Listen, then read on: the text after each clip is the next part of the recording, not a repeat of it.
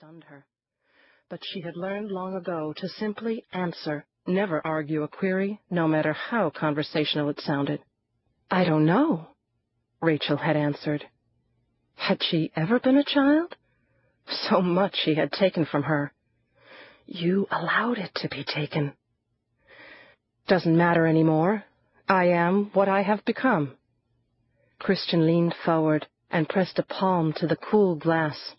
The window spanned one complete wall of her room and viewed the mini paradise outside. His fingers were long, elegant, but powerful, capable of cutting off breath, of snapping a collarbone. He remained beside her, too far to touch, too close to disregard. Breaths moved in soft rhythm from his chest. Always his presence was impeccable, precise, tainted only by the warm spice from the soap he used. Rachel could feel him on her skin, taste him in her throat, predatory his sensuality, and so dangerous. What of you? A destructive curiosity had made her wonder. The little girl lost inside her cringed. What made you the man you are today? He'd answered after a few beats. The same thing that made you what you are. She had suspected as much. Trained. Don't falter. Concentrate. You cannot achieve success without sweat, struggle, and yes, blood. This is what you are meant to be. Brutal mastery of a naive and frightened teenager. No one cared for you. I do. Only I love you, Rachel Blue. A cruel love, that. And then she had dared ask, How did you get away from him? She had heard Christian's grin, a little exhale of air from his nose, and then that slight lift of his mouth on the left side. Evil, that grin. I killed him. Now Rachel tucked her head down and twisted to search the rain-distorted shadows dancing against the east wall of the compound. Was Christian dead? I killed him. No, she would not think it. She was no murderer. Life was too precious. The machine that she had become had not been programmed to kill. She and Christian had been fencing, not a friendly spar, but instead a no-holds-barred teaching experience that ever impressed her of Christian's skills. Still more powerful than you. Fencing wasn't a practical skill, not in this age of high-caliber weapons and extreme martial arts. But it did teach balance and build stamina, and it forced you to pre-think your moves, to learn to anticipate the opponent's next move or two. The slightest miscalculation could result in injury, as the scar on Rachel's jaw attested. When the downpour began, Christian had reveled in the challenge, as had Rachel. She liked to test her body's limits. The mud and cold did not disappoint. Mud suctioned every footstep, and intermittent spots of wet grass tested her balance. They'd been fencing for half an hour, had ignored the crew's leave for market. Then it had happened. Jaw tight, Christian had let out a yelp and clutched his forehead. Rachel's initial thought was to run to him, brief that moment of compassion, but conditioning had taught her to staunchly stand back, hide emotion, hold your war stance, never let the opponent see there may be weakness lurking within. I am not weak. I'm a survivor.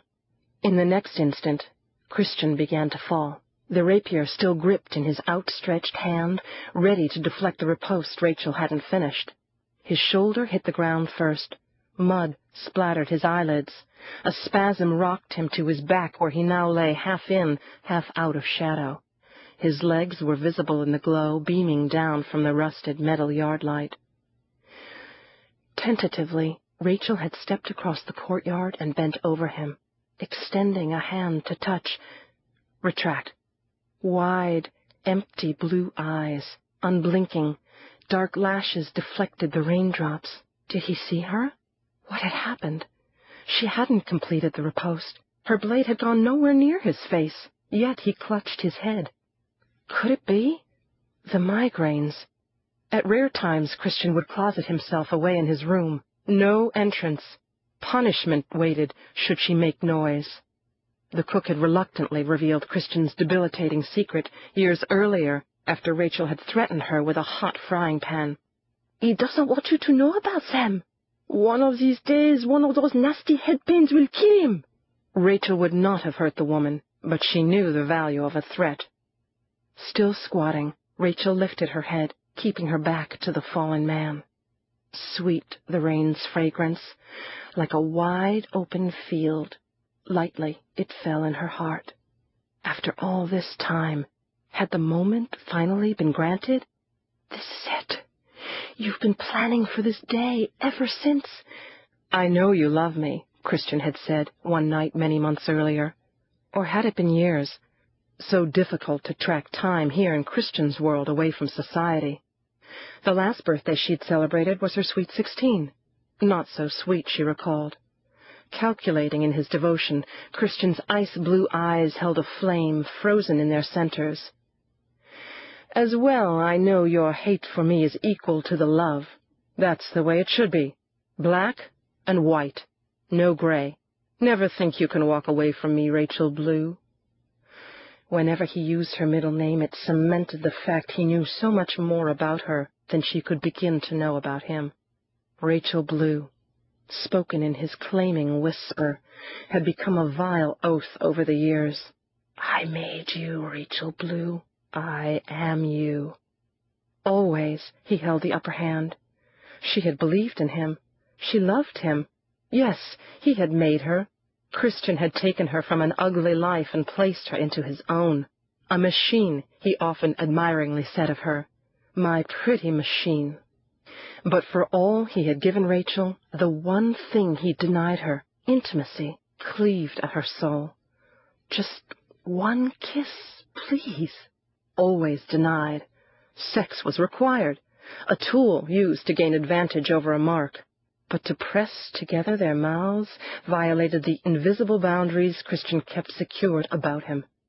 And so Rachel had begun to make plans, to invest in hope. Everything was ready. She needn't much. A change of clothing, some cash, and her passports. The few other necessities she had inventoried were locked in Christian's safe. An easy crack. Decisive, Rachel stood and eased back her shoulders to stretch the muscles chilled by the rain. Realizing she still held the rapier, she thrust it forward. It landed in a growing puddle with a tinny splash. Touche, she whispered, so unsure of this gift of victory. How much time before the cook and Garland, more a periphery guard than the gardener, for he did pack heat, returned? Another hour tops.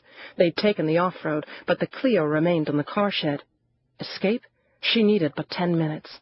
Twisting to face the fallen man, her teacher, her mentor, her lover, her tormentor. Rachel shrugged off the Kevlar jacket and dangled it in her left hand. Rain soaked through her thin cotton muscle shirt. Two paces placed her over the prone body of a man she truly did hate as much as she loved. Love confused. Hate? Well, that was a prime bit of high, wasn't it? Lifting a boot to toe Christian's leg, she paused. A touch might wake him from a mere faint. Too risky. She ran her palm up her left arm and shivered.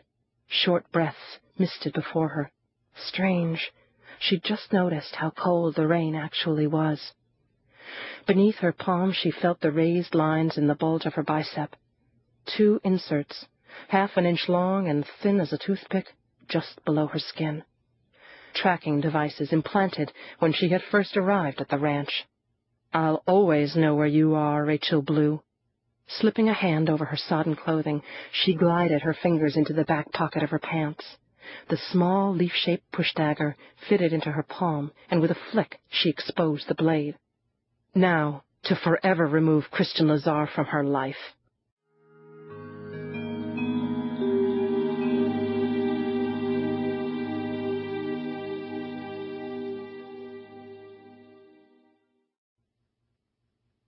Chapter 1 Eight months later, a Midwestern metropolitan city. Monday, 2.11 a.m. The brushed surface of the steel door bore minute lines in the cold metal. The anti-penetration plate proved an unwanted tactile sensation, which made concentration initially frustrating. A full minute passed. her fingers idly twisting the heavy